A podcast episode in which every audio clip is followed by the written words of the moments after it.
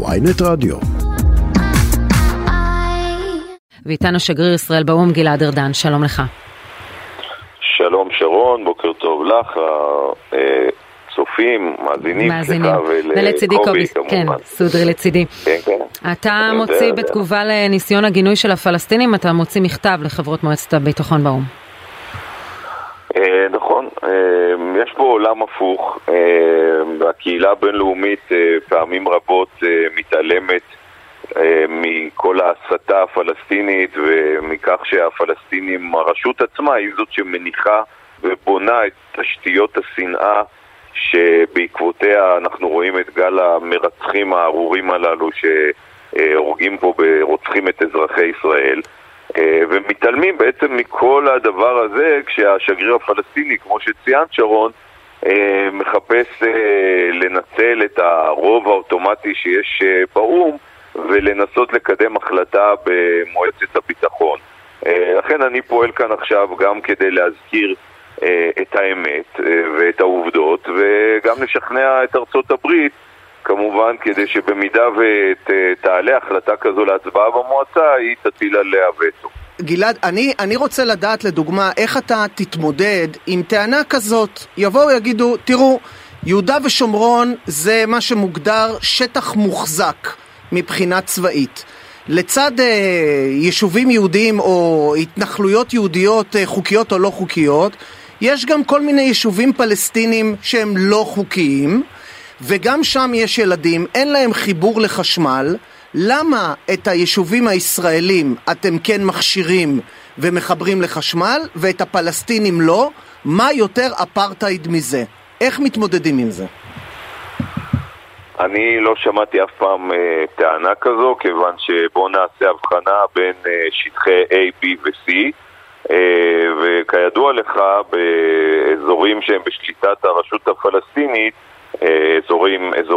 A, לפי הסכמי אוסלו, היא מקדמת את ההליכים התכנוניים.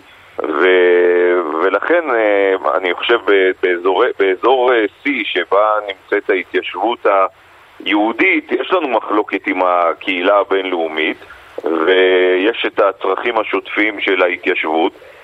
הרי כולם יודעים במדינת ישראל שהפלסטינים פעם אחר פעם דחו כל הצעה לפתרון הסכסוך, וזה לא משנה אם היא באה מנשיא דמוקרטי כמו קלינטון לא, אין ויכוח, אבל אומרים לך, תשמע, באזור C יש לצד ההתיישבות היהודית גם התיישבות פלסטינית, היא לא חוקית, אבל יש שם ילדים שקופאים מקור בלילה.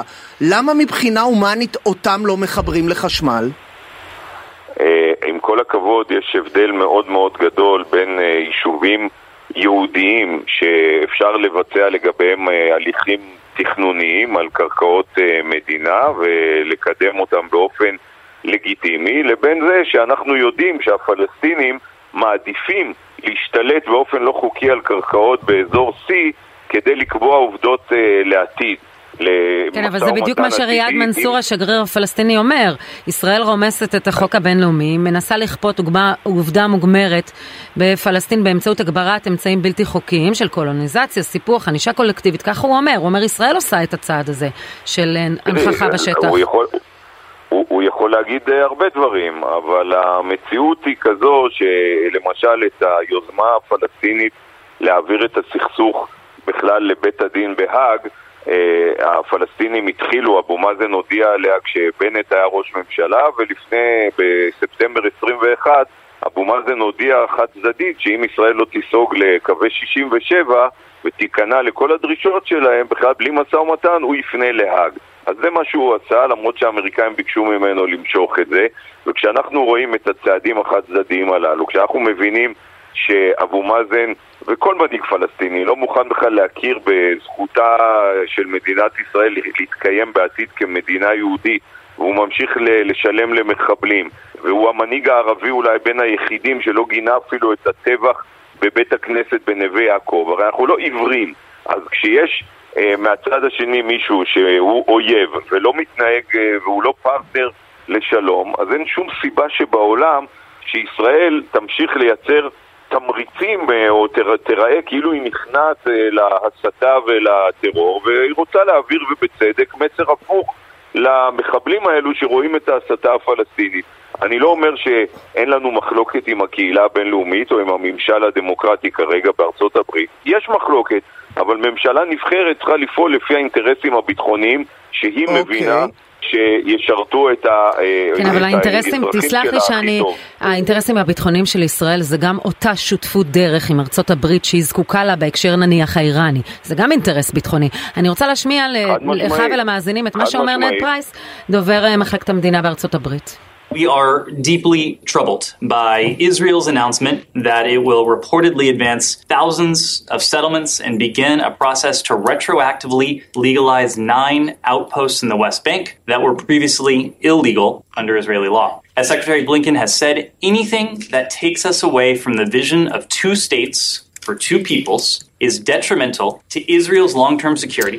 אז, אז להיכנס בחזית מול האמריקאים כשהיא מפעילה את uh, הווטו שלה במועצת הביטחון, כאשר היא עומדת לרשונותנו כמובן בהקשר האיראני, האם זה לא יותר מסוכן?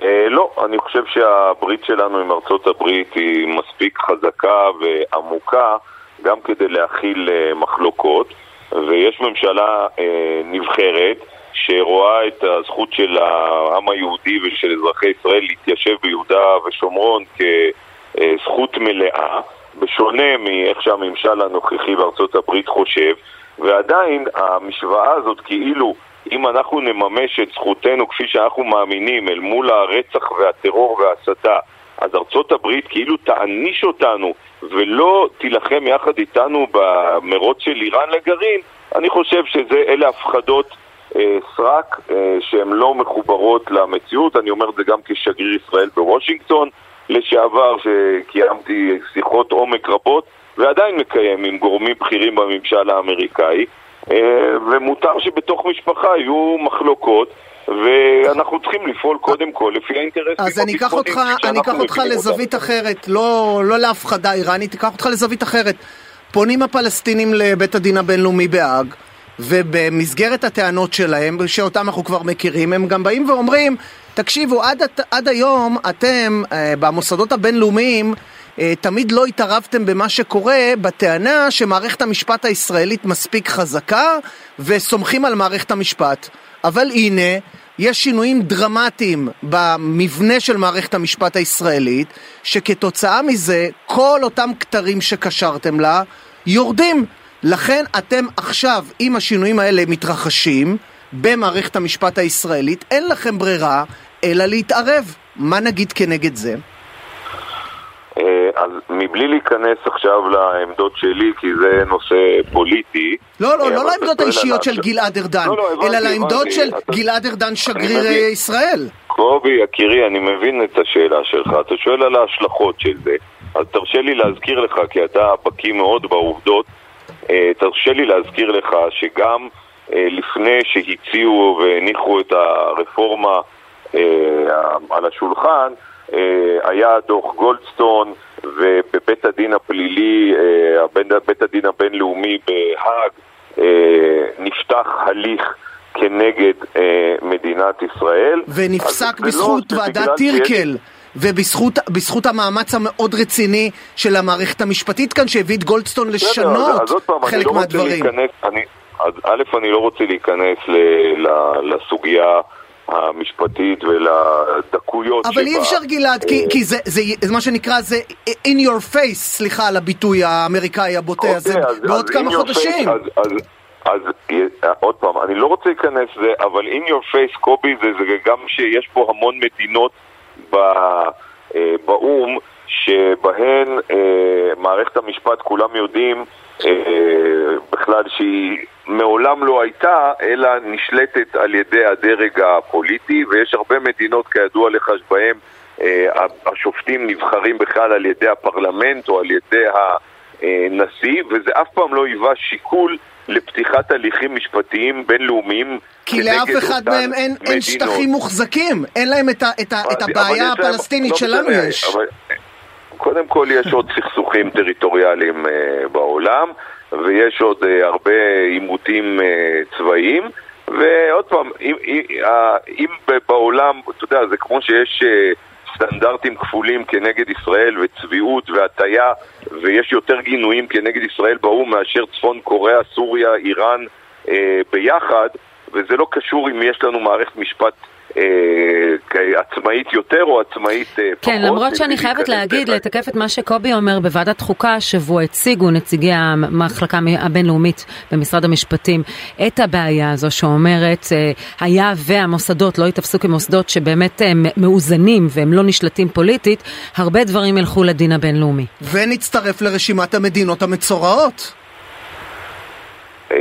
עוד פעם, אתם, אלה כותרות שלכם, ואף אחד לא קבע שהן נכונות, ונצטרף למדינות כאלה או אחרות. זו הייתה עמדה מקצועית שהוצגה בפני ועדת חוקה. מקצועית על ידי כאלה ש... שהם קשורים למערכת הזאת, אוקיי? יש פה, אי אפשר, בוא, יש פה פיל בחדר ולא, אי אפשר להציג את זה בצורה הזו, נכון? לא, אנשים הם לא תמימים. יש מצד אחד דרג נבחר שרוצה שהוא יוכל לממש את העמדות שלהן הוא התחייב לציבור. יש מצד שני דרג משפטי שרוצה יכולת להגביל את הדרג הנבחר. ואם הוא טועה... לא, אבל אם הוא טועה, זה כמו שתגידי, אה, אני לא רוצה לקפוץ לא מהגג. רגע, אני המרואיין או אתם המרואיינים? לא, לא, בוודאי שאתה, אבל... תנו לי רגע לסיים ברצף להגיד משהו אחד. אה, זה ברור שבמתח הזה, לשני הצדדים, יש גם אה, נטייה לעמדות שלהן. יש עמדות ויש מערכות משפטיות בכל העולם שנקודות האיזון נמצאות במקום כזה או במקום אחר. כלומר, אתה לא מודאג מהליך בינלאומי כזה שיעשה לא, נגד לא, קציני וחיילי לא צה"ל ודברים מהסוג הזה. אפילו ההחלטה לחוות דעת של בית הדין הבינלאומי בהאג אה, לגבי הכיבוש התקבלה על רקע, אתה יודע, כיבוש מתמשך, העובדה שאין ניסיון למצוא פתרון. אבל שרון, אני, מנגד אני יכול גם להציג לך הרבה, אה, אה, הרבה בעיות בכך שממשלה מבטיחה לטפל בבעיית מסתננים והיא לא מצליחה לעשות את זה כי בית משפט מגביל אותה ועוד ועוד. אז יש יתרונות לכל אחד מהצדדים. וממשלה נבחרת וכנסת יכולה לשקול את האינטרסים הללו. יש אינטרסים גם בזירה הבינלאומית ויש גם בזירה הפנימית, ואני לא בא עכשיו לשפוט. אני יכול להגיד לך כשגריר באו"ם שאני לא שומע עד כה מחבריי פה השגרירות והשגרירים שהם נרעשים מהרפורמה הזו וחושבים שבכך okay. אוקיי. מדינת ישראל עומדת להשתנות שינוי דרמטי, אבל אולי זה רושם שלי. אוקיי, אז טוב, אני לא, אני, לא אני חייבת, כן. הפוליטית. אני חייבת לקראת סיום, כי אנחנו ממש מסיימים את השעה, לשאול אותך על, על ניקי היילי שמכריזה, אה, שגרירת אה, ארצות הברית באו"ם לשעבר, שמכריזה כי תתמודד מול אה, טראמפ בפריימריז למפלגה הרפובליקנית. אז אה, ניקי היילי, שאני מכיר אותה אישית היטב, היא ודאי אחת הידידות הכי גדולות שיש למדינת ישראל, ואנחנו מאוד אוהבים אותה. אבל uh, אני כשגריר בוודאי לא אכנס uh, ויביע עמדות בתוך הבחירה הפוליטית של uh, חברי המפלגה הרפובליקנית וגם לא אביע עמדות בין הרפובליקנים לדמוקרטים. אני אמשיך לעשות הכל כדי לשמור על הקשר עם ארצות הברית, בת בריתנו הקרובה, ובכך uh, נסתפק. טוב, אז אנחנו מכבדים את זה. שגריר ישראל באו"ם, גלעד ארדן, תודה, תודה רבה לך. אתה מדבר איתנו מנשוויל? כן, מנשוויל טנסי, שבו בה פגשתי אה, הערב את אה, ראשי הקהילה היהודית, אה, ומחר אני אופיע בפני קהל רחב יותר וגם אפגוש את המושל במסגרת חיזוק הקשר עם הקהילות היהודיות ברחבי ארצות הברית. מעניין אם הנושאים הללו יעלו, גם נושא ההתיישבות וגם נושא הרפורמה, אני מניחה שכן. אני אשמח להתראיין שוב ולספר למאזינים על המפגשים, יופי. שגריר ישראל באו"ם, גלעד ארדן, תודה. תודה על השיחה היום, שקט.